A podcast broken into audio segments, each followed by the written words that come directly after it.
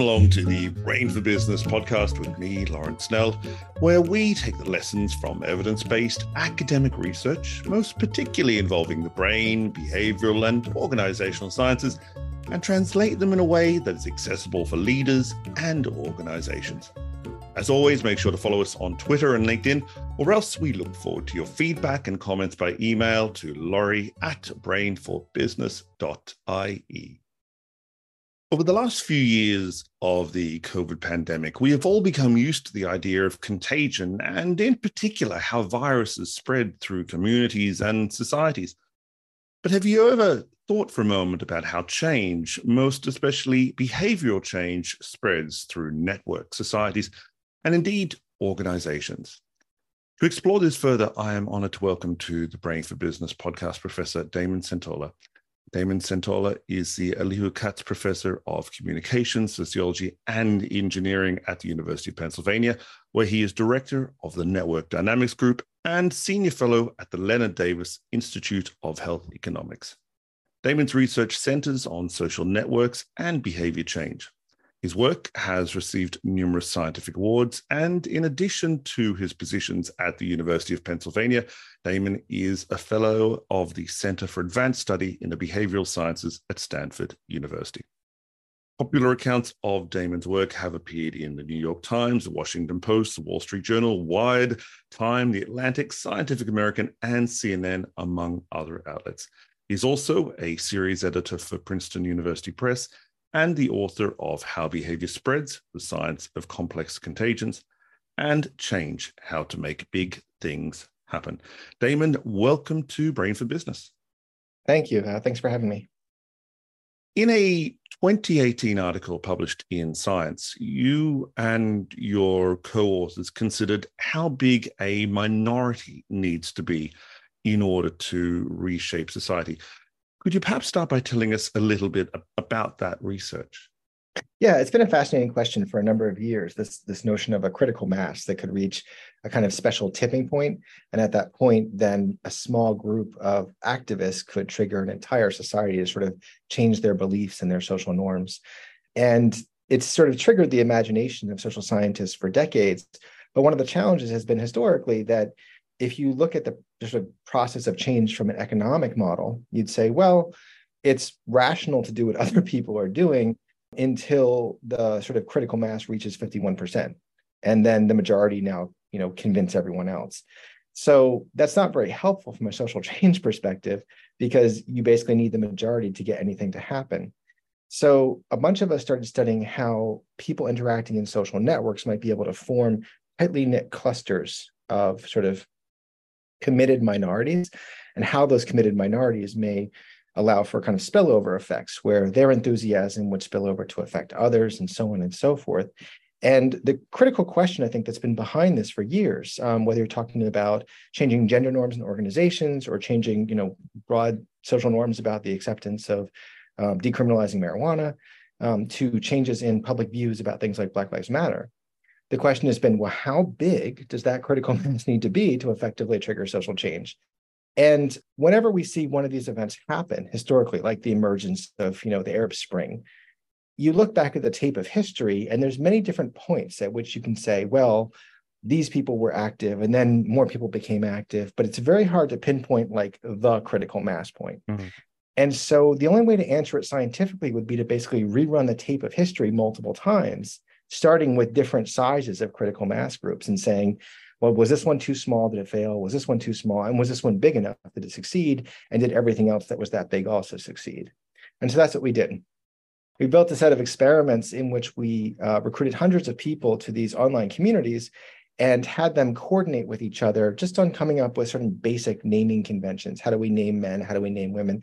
And once a naming convention locked in, it was the norm. That's how we all talk about, you know, female names and male names. And then we introduced, once the sort of norm was established, a bunch of activists. And these were people who just randomly started trying to sort of shift up the gender norms about which names we use for men and which names we use for women. And if the group was too small, they basically were ignored and eventually they disappeared.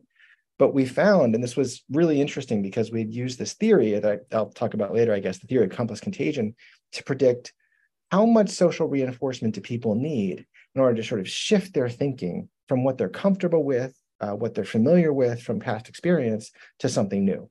And the prediction we came up with was if you have about 25% of the population pushing for an idea and they're connected enough in a network that can allow for that idea to be reinforced, then that 25% can be sufficient for tipping the rest of the population and basically allowing everyone else to shift their norms to a new uh, practice and new behavior.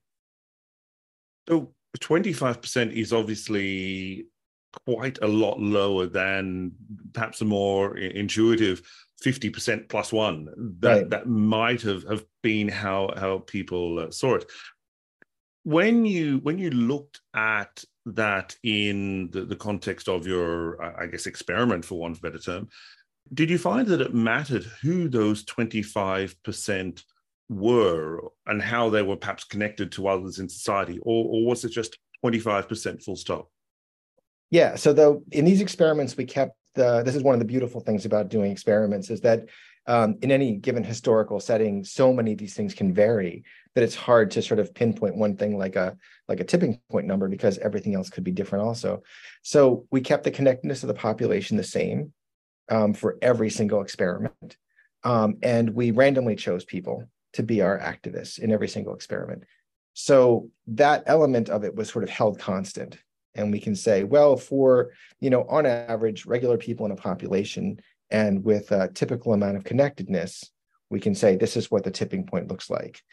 And then we we in the in the book that you mentioned change i talk about how if you you can improve upon the 25% actually making it even lower if you are strategic about where in the network certain network locations um, you target to grow your 25% you can actually make that into like 20% or even lower by being really strategic in how you exploit these sort of network influences.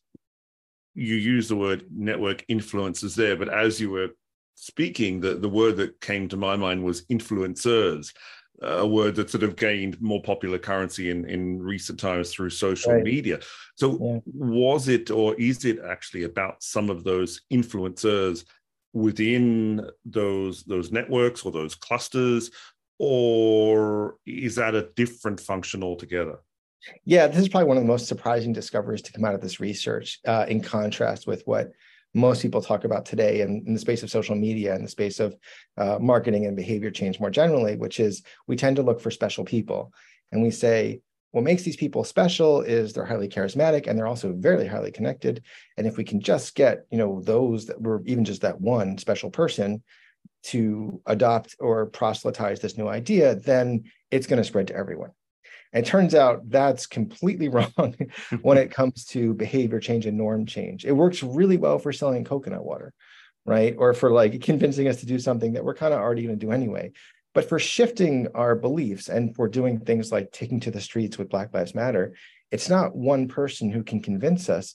It's really kind of a cluster of reinforcing influences. And this is where um, the emphasis out of this work takes the idea of special people and turns it into special places.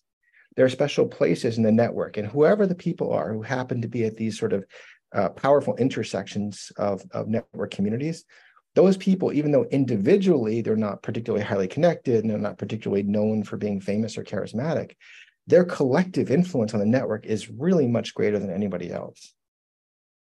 So if we step away then from that accepted kind of norm of you know, who are the key influences in a society or in an organization or a network, does that also mean that the role of, for example, um, leaders within a community or a network or an organization, that their role actually perhaps isn't as important or as strong as they themselves might like to think and as we might often attribute to them?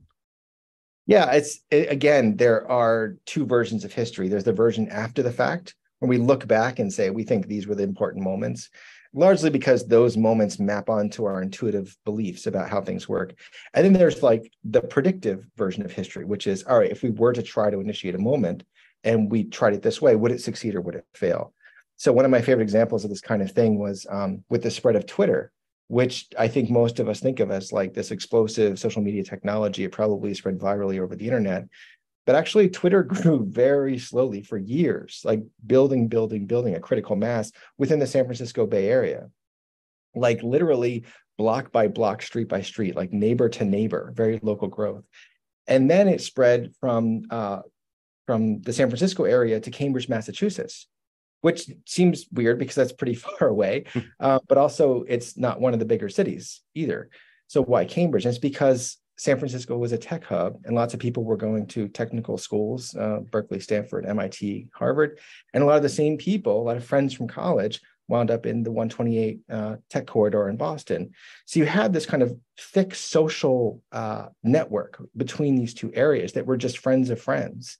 And so you had lots of people adopting Twitter in the Bay Area and trying to connect with their friends who had gone to college together who are now living in the Boston area. And so you wound up with this bloom, this sort of critical mass around Boston too. And what you see is that you get these sort of localized blooms through people's sort of connections in their social networks.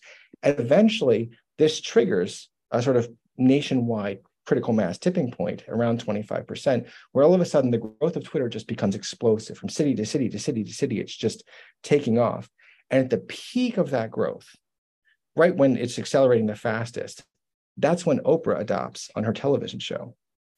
And she signs up for Twitter. And so what you see if you look at history is well, before Oprah adopts, there's lower adoption. And then after Oprah adopts, there's higher adoption. But what's interesting is like, wow, that's true looking back retrospectively. If you look at it going forward, Oprah actually adopted after the highest growth peak had been achieved. It was the rate of growth that was so fast that got Oprah's attention that made her realize this is a real phenomenon. I want to be part of it. And so when we're thinking about these spreading processes and how a critical mass takes off, it's not really the sort of looking back at history and figuring out who the big adopter was. It's what happened so this thing became such a big deal that well-known people wanted to be part of it. And that's the growth process that happens within social networks. In in your book, uh, how behavior spreads, you use the example of the, the, the, the AIDS epidemic in, in the 1980s. And uh, if I remember correctly, the the the, the focus on, on sexual health amongst um, particularly impacted communities. And, and and you make the point again, if I remember correctly, that on the one hand you've got certain things where a behavior just have to changes, just has to change once. So, for example, signing up to Twitter, you sign up, and pretty most people would stay signed up even if they don't use it often. Compared to, for example, every time a person who is at risk of AIDS uh, engaged in sexual activity, they need to remember to use a condom. Right. Does does that does that also impact on the spread of of behaviors and and how sticky they they might be? Yeah, and it's really I think the the distinction there you're talking about uh, is the distinction between a, a one and done behavior. Um, we also think, think of vaccination as one of these kinds of things typically, although of course COVID requires multiple vaccines, mm-hmm. but something like MMR is like a one and done um, versus like continuing ongoing behaviors you need to maintain. So, from a social influence and network perspective, um, the social influences that are effective at getting people to adopt one and done behaviors are the same, the sort of complex contagions through sort of wide bridges of reinforcement. They're the same that are effective for getting people to adopt behaviors that require more commitment. But the trick is with one and done, you can typically, once sort of there's a, a, a path of adoption, you can kind of turn your back and ignore it and say, well, we've succeeded. You know, people have adopted the product or gotten the vaccine. But with the commitment challenge, it's also a question of, well, how do the networks also help people stay committed? How do they help people stay engaged? And this is one of the sort of more interesting findings from this work. It's that the reinforcing networks, which again, they they aren't very good for viral spreading, but they're incredibly good for getting this sort of behavior change uh, process underway. They're also really good for maintaining behavior change because okay. basically the kinds of forces these networks create, which is a sense of legitimacy for the behavior, a sense of social currency, we can talk about it with each other, we understand it. Like, for example, how do you use a condom? When do you use it? Talking to your peers and friends about, you know, different questions you have about that kind of practice. Um, and that's also true for a, a, new a new kind of um, AIDS prevention strategy I'd also discuss in the newer book, Change, which is PrEP, pre-exposure prophylaxis, which is basically like a daily Tylenol. And in that case, what's so striking is that unlike condom use, which is, you know, it, it interferes with the sort of intimacy of, of the act, but and also has this kind of kind of Western canon of, of medicine influencing sort of behavior in, you know, among sub-Saharan Africans. It has this sort of um, colonial feel to it in many cases when people are doing public health work. The PrEP pill has a much thinner um, level of intervention, which is it's just a daily Tylenol. Just take it once a day, and the likelihood of transmission is like reduced to like lower than 10%. Even then, people weren't taking the pill, right? Mm-hmm. So it's like, it's not just the challenge of like a difficult behavior, it's really the challenge of getting over people's norms and expectations of what they should be doing. And this is where having a reinforcing network, the kind that can, you know, in, influence people to adopt a behavior, is also the same kind of network that helps them maintain the behavior. Because as I said, once there's legitimacy and there's credibility and there's social currency, then maintaining this behavior and talking about the behavior becomes part of normal daily life. And so the networks that help for one and done adoption actually also help for like long-term commitment. And it strikes me just to, I, I guess, develop that further and, and staying with the the the the, the AIDS epidemic, the importance of repetition and and and talking about it is in complete contrast to what well, was it Nancy Reagan tried to to follow right. with the, the just say no, which actually right. is you're you're submerging it, you're not talking about, so you don't have those reinforcement mechanisms. Yeah, one of the, the famous um, failures in American public health. There have been many, but that one that one really stands out because it didn't just fail; it backfired. Right, it actually increased the prevalence of drug use, and so um, it's it's exactly that. It's saying uh, let's shove the social network into the background and just make this like a public health media problem. And it's like, well, if social science has taught us anything, it's that these decisions are made in social networks. And so any real solution is going to have to engage a network style solution. How does the, the approach that you, you've been describing there fit or, or perhaps not with, with other studies or other approaches to behavioral change in society. And for example, nudge that people might be familiar with from Sunstein and uh, Thaler, or, or, equally Cialdini's social influence uh, approaches. Yeah, so I'll, uh, the Cialdini is interesting because he was he's a psychologist and kind of starting from that perspective of like what's influential for a person, um, but he was one of the first people to recognize this idea of social proof, which is that um, what's influential for a person isn't just hearing something said, it's actually seeing this kind of body of evidence just by observing lots of people doing something. And you get this feeling that this thing is more accepted. And what a lot of my work does is unpack that into a series of mechanisms that then we can make use of in a network context and say, well, if social proof matters, when does it matter? Does it matter when we're talking about health behavior? Does it matter when we're talking about investing behavior? And then what are the kinds of networks that convey that kind of social proof most effectively? And it turns out the networks that spread viruses and gossip really easily um, don't do a good job at all of conveying social proof. Mm. It turns out that information arrives, but it doesn't arrive with a lot of convincing. It just sort of arrives as like a ping. And the expectation is, well, the thing that arrives is supposed to be like fun, easy to do, it's gossipy, and you spread it along.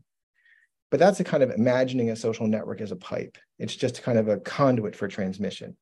But social networks, in my view, really are also prisms. We're actually, the, the information we get is being colored and shaped by all the people that are either doing it or not doing it. And this is one of the really big insights of the sort of the new work on complex contagions is that it's not just the adopters who influence us, it's also the non-adopters implicitly by not adopting or by not participating in something, they're showing us that there's sort of a force of social norms against this thing, even without saying a word.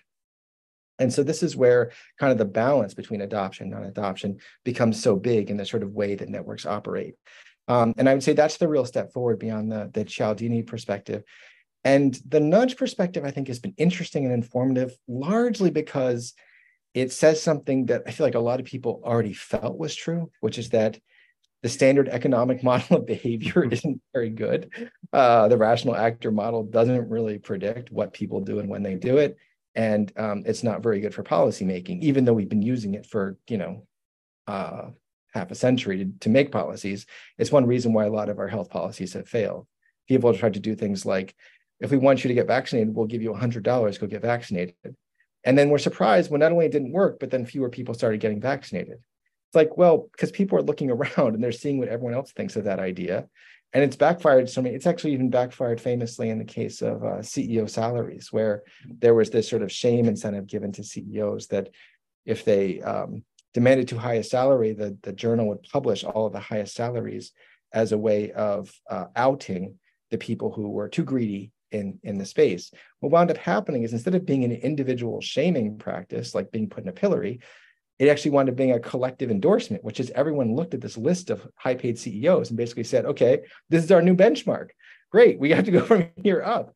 And so whenever we move from like an individual type of treatment to a collective one, we have to take into account the fact that people are responding to each other and how this sort of new policy is being inter, you know, introduced. And I think that's the part that nudges haven't done a good job with, which is they basically say, I can nudge you. If I take you and give you a towel uh, rack assignment or give you a cafeteria, you know, food layout, um, I can, you know, manipulate your your biased brain into making certain choices. But when people are put together in a room, they're also watching how everyone else makes choices. And collectively, that can sort of go in a completely different direction. And that's actually most of the work I'm doing now is looking at a lot of the kind of intuitive cognitive biases that nudges are trying to exploit and showing that they operate completely differently when we look at them collectively and look at them in networks. You mentioned there, particularly in terms of the Cialdini, this idea of people who are, uh, and I'm paraphrasing here, in favor of something and those who are not in favor of something, and that sort of balance between them if we bring things, I guess, to the last couple of years and, and, and look at the, the pandemic period, and obviously there were those who were in favor of uh, health protection measures, whether you're talking about masks or vaccination or whatever. And then there were those, and there still are those, who are very opposed to those and, and refuse to, to, to sign up to any of those measures. Were there then any additional insights that grew out of the global COVID pandemic experience that have influenced your thinking about change and behavioral change in societies? Well, this is the interesting thing about this kind of research in sociology is that I've had to do so much work to create these uh, experimental tools to study sort of large scale population dynamics um, in order to get like real causal proof of how these network uh, um, influences operate. But once you understand that and you have like very clear theoretical evidence, then all of a sudden, just the world becomes this font of, of uh, useful examples of how this operates. And um, for me, the the pandemic it was happening uh, while I was actually writing my second book, so I was able to introduce in the discussion of the book some of the pandemic phenomena, um, and say when I'm talking about norms, norms can seem kind of vague. It's you know what do you mean? Where do they show up? It's like norms is how we stand and, and get onto an elevator. Like what feels comfortable? What how do we walk down the street? And you know for the first time that kind of disruption which usually happens over years was happening over the course of weeks. And so we all sort of started experiencing norms in real life where all of a sudden people would walk down the street and instead of just walking by someone they would give each other um, you know, extra wide uh, mm. margins of of error as they walked around these these wide berths. And when you were talking to a stranger, did, if they weren't wearing a mask, should you put a mask on, or or or you would be insulting to them because you would basically be communicating you think they're infected? It was this space of like tremendous uncertainty about how to behave. And normally we would all just sort of step onto an elevator, and then all of a sudden people were waiting and not knowing how many people should get on an elevator at the same time or what the expectations would be who would be uncomfortable if too many people got on. Um, and the same thing even with sitting on a subway car. You know, do you sit down next to someone or two seats away? And those kinds of things, if we had to make those calculations all the time, every day, would drive us crazy. Like we sure. just know how to behave. We know how to walk on the left hand side of the road or walk on the right hand side of the road. Like whatever people do, we do. But what the pandemic did was make all of that really conspicuous and uncomfortable. So it was hard for people just to navigate daily life. And I think from that perspective, it really showed the power of norms in, you know, in sort of every aspect of our lives and in things where like there are life and death issues, like a, you know, a deadly pandemic spreading. Turns out that norms are one of the basic things we have to take care of. Like what do people expect? And what do you expect of other people? and those lessons then translate into sort of things where it's harder to see, like the adoption of environmental technologies and solar panels, right? Where the evidence is really clear, but it's harder to sort of make it hit home. But I feel like with the pandemic, all those examples became very real and very meaningful to everyone in a way that you didn't require a tremendous amount of explanation. We understand yeah. what norms are and how they feel when they're violated. Yeah. And, and I guess as well, we were able to, in real time, see how different countries as societies responded in different ways and the, these different patterns of, of behavior which emerged as a consequence of different policies and so on well consequence of different policies but also consequence of different networks i mean one of the most sure. conspicuous differences between the sort of simple contagion like a virus and a complex contagion like a behavior or norm is that this the disease the covid-19 or the coronavirus uh, spreads really effectively through every single tie, right? Doesn't matter if you're Republican or Democrat or what you know SES you belong to, right? What's status or social class, like it just spreads from person to person, and that's the classic classic viral model. And then you contrast that with like how did face mask spread, right? And what you saw was it was really clustering by these sort of um, political beliefs and by social status and by sort of economic condition, and those things became really uh, testimonies to how different the spreading dynamics are of kind of behavioral contagions versus simple viral contagions. Very interesting. If we if we shift the focus to organizations, which I, I guess are a, a, a, sub society, if you like, as opposed to a whole society, do, do the same findings that emerge from your research also apply to behavioral change in the context of organizations? They do, and I think organizations is actually one of the places where it's easiest to imagine um, implementing this work. Uh, I, I, spent an entire chapter in the new book Change, um, talking about um, shifting gender norms in organizations around sexual harassment, but also around equal pay. And one of the interesting things we can show is that in an organization, because you know the population size, it's well defined. Mm. You also know what 25% of that looks like. And you also actually have a pretty good sense of who's connected to whom, what project teams people are on, what levels and floors people work on, and so forth. And as a result of that, you can be fairly strategic about initiating change campaigns within organizations that are effective at, at sort of tipping the social norm or in organizational wide context. And so I feel like that's actually one of the most exciting areas for applications. Given that, I'm conscious culture exists on, on different levels. And we, we recently had a podcast episode looking at sort of intercultural in, intelligence. But within organizations and thinking of organizational culture, does that also play a role in, in terms of influencing how behavioral change might or, or might not spread? Yeah, the organizational culture basically is used as kind of a backdrop where you say, what's the level of resistance to this kind of change, right? How much does an individual feel like their commitment to past ways holds a principled and in some cases even like a moral standing? Even though i mean norms really are historically arbitrary but we uh, become attached to them very very easily. So something like a handshake can feel proper and right um, to people in a way that transcends the history of handshakes. It takes on a kind of moral character. Mm. um, and replacing that with a fist bump can feel like immature, improper, disrespectful, and so forth. And so the question of like, well, at what point do people who are you know in a business culture where the handshake there are books written about the proper way to shake a hand right? The handshake is thought of as like this you know signature of tradition and respect. And all of a sudden you're dealing with firms from silicon valley who have adopted this culture of fist bumps. And these two businesses want to do some sort of project together and have to first and foremost manage as people. And so the question is when those sorts of conversations happen across sort of traditional c- cultural lines does does it fail just because the cultures are too different? Or is there a way in which the influence of one uh, organization can actually take over and help to shift the norms in another organization? And um, some of the work that I was I was doing about these exa- with, with, these examples just took a kind of ethnographic take on um, when we saw fist bumps take over, how in some cases they kind of grew and then fell fell away.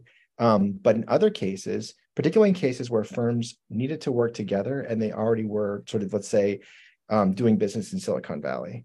Um, and so trying to sort of manage those tech relations, then fist bumps became a vehicle for establishing a kind of sameness of mind. Like we mm-hmm. understand each other, we understand what our goals are, we're flexible. I mean, it communicates so much just with a simple gesture. And so as the norms of fist bumps began changing, then it allowed for new kind of business relationships to open up as well. Um, and I think that the one of the things that was the signature of this is that organizations that allowed for deeper network ties from other organizations into their organization internally were the ones that were most successful at sort of managing this sort of change in norms across organizational boundaries. Building on that, then, what would you perhaps suggest are some of the key lessons for, for leaders who are looking to drive behavioral change in the societies or, or indeed the, the organizations they lead? Well, I think it's a great question. And in the, the new book, Change, I talk specifically about what these lessons mean for, for organizational leadership. And I take the example um, from one of uh, Barack Obama's speeches. He came to MIT when I was there and gave a talk about leadership in a sort of complex and changing world. And he emphasized this thing he would do where when he had himself and all the sort of cabinet ministers sitting around this sort of big oak wood table that was very formal and as he said presidential he also had along the line um, in the back of the room just surrounding the perimeter uh, these staffers. And he said, look, these are the people who actually do the work. They're the grunts. And they don't speak in these meetings. But he would make it a habit of calling on people who are not comfortable speaking mm-hmm. around, around so many high, uh, high ranking officials, but just kind of sharing this sort of on the ground knowledge. And the point here is that so much of what we learn about networks is that although we tend to give priority and precedence to the people who are well known and highly connected, there is just a tremendous amount of organizational information and power located out in the periphery of the network.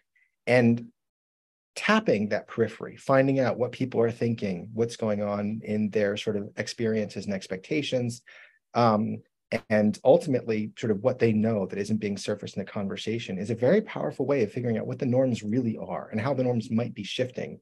And that's a really good way of figuring out where uh, pressure can be applied and where lessons can be learned that can kind of alter the trajectory of an organization much more effectively than doing something top down. And so, sort of tapping into the sort of tacit, tacit knowledge of the sort of people in the periphery, I think, is one of the smartest and most effective thing that, that organizational leaders can do. One of our uh, regular listeners, and, and indeed, uh, when she was at Facebook, was was a guest on on the podcast, Jo, jo Carney. I mentioned to her that you, you're coming on the the, the podcast, and, and she uh, she was sort of wondering, and I think it kind of fits with what you were saying there. You know, how do you actually change the pervasive thinking about change in traditional organizations? Is it where you have the the high status leader consciously role modeling different behaviors and and pushing things forward from there, or or is it perhaps something different? Yeah, I think I think you can't ignore the fact that people at any level of status are members of a network. But the thing we often overlook is that the network goes beyond them, right? There are two, three, four levels out of like people who know people who know people. And where the norms really become entrenched is in the daily practices of people who are just trying to get their jobs done. Like most people aren't thinking about norms, right? Most people are just thinking about doing a good job at work and making sure the projects are done on time. And one of the hardest things with organizational change is that it creates new risks for people, right? It's it's I'm, you know, a project manager or I'm a, a programmer, and I just want to make sure I'm, you know, hitting my marks in terms of expectations. And if all of a sudden we're going to shift our work routines or sort of change our, our project planning methods, all I can see is that that's a, a huge barrier to me doing my work effectively. It's going to impact me negatively. And this is where the networks within an organization can be really effective at basically creating bridges from groups that are sort of more innovative, that are trying to sort of advance this change in thinking, to groups that may be more reluctant. And there's a couple things at stake is that when people see social reinforcement from other peers doing a sort of a new behavior. They can first of all learn and adapt. How does that behavior work for them? What are the ways in which they've had to change their routines and practices? How long did it take them to get up to speed? Were they actually able to be productive in a relatively t- uh, short time scale but there's also an issue of trust Because as we all know in organizational settings, there's this famous idea of like the broker, the person who comes along and sort of learns about what's happening in group A and group B and group C and tells everyone.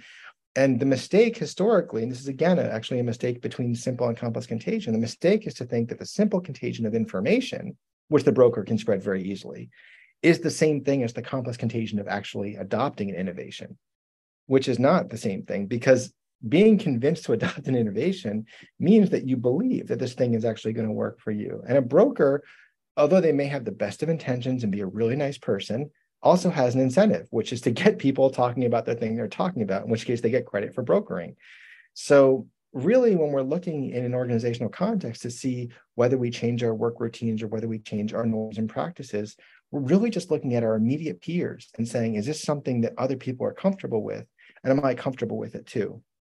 And this is where having these, what I refer to as networks of wide bridges across different parts of an organization is so essential for creating that sense of coordination and trust from group to group. And this is really what can allow organizational change to take off. And so, from a sort of management point of view, I think what people can do, and I think again, organizations is one of the best sort of implementation sites for this kind of work, is they can spend a lot of time making sure that the organization is designed so that there are lots of wide bridges between different groups and clusters to basically create an infrastructure for change. Just as we're, I guess, wrapping up, the, the, the question that, that comes to mind emerging from those comments is does, does what you're suggesting and, and, and the research that you have undertaken also perhaps lead to a conclusion that the traditional models of change management, Kotter's eight steps, ADKAR, et cetera, et cetera, that they're actually not really as important or as powerful as, as some people might believe, or, or do they still have a place in addition or in parallel to what you're talking about? Well, I think all, I mean, you know, you can let many flowers bloom. Um, but I do think in terms of where we put our, our focus, there are really some important lessons from attempts to use kind of a viral strategy in a case where complex contagion thinking is really needed and how that doesn't just lead to failure it can often lead to pretty serious backfire where the project and the initiative are far worse than when you started i think that's important i think a lot of people because the influencer idea is pretty intuitive. You know, it's not, you don't actually need network science to come up with that. You find a charismatic, well known person and use them to sell an idea, right? Um, it's, you know, celebrity marketing, you know, kind of rendered into network terminology. So the question is, well, if we understand that, we can put money into it, we can justify it to, you know, our team and our board, then, you know, there's no harm done, right? Maybe, maybe the new science shows that it's not going to work as effectively as we had hoped, but at least we're doing something. And the real sort of punchline here, and the thing I would sort of write in the sky is no, it's not just doing something. It could actually be making your problem much worse. You can't just continue on with business as normal because, uh, and the, one of my favorite examples of this is Google Glass, is like Google marketed this you know, really interesting, high tech, basically cyborg eyewear that would allow people to, you know, browse the web on their eyeglasses and even, you know, record the visual environment. Um, and they pushed this out into the Silicon Bay area, which which made sense. You know, Silicon Valley, Bay Area, people are super techy. They like this kind of stuff. So they used, you know, high status tech influencers to be the early adopters, people who could afford fifteen hundred dollars glasses. And then the idea was that, you know, with the, the promise of an influencer is that they're going to be so compelling and attractive that other people are going to want to be like them. And then the influence will flow through the network. But what wound up happening was with it, what Google didn't take into account and what sort of the, the mainstay of the work on complex contagions really highlights is that there are existing social norms all over the place that we don't see and we don't see them because we haven't pushed on them just like the way that riding an elevator never felt like a social norm until the pandemic came along. Mm. and then all of a sudden it's like wait there i don't know what to do right? So when this technology was introduced what wound up happening was people felt really uncomfortable with the idea of talking to someone who might be browsing the web on their eyeglasses unbeknown to the speaker. It felt rude and impersonal. But more importantly people didn't like the idea that you know rich techies who could afford these glasses could you know record the environment without anyone knowing. And it felt like this sort of all of a sudden instead of google being this cool tech company that like celebrates artists and minorities on its website became this like tech juggernaut that sold you know surveillance technology to the rich. And that really i mean obviously we know what happened was that the you know there was such a cultural backlash that people who wore glass were referred to as glass holes and you know signs were put up in cafes and bookshops like you just weren't allowed to enter if you were using this tech. So uh, it was a huge product failure. I mean it's i think the technical definition here would be fiasco. And uh, as a result of that not only did the product line you know completely get canceled but google's reputation as a company wound up taking a real hit. Mm. And I think that's the kind of situation where you can say, well, look, they were trying to use the sort of playbook of viral contagion, you know, influencers and, you know, product marketing, making it sticky. And it was sticky, but it it was sticky in the sense that we all still remember it and all remember how bad it was.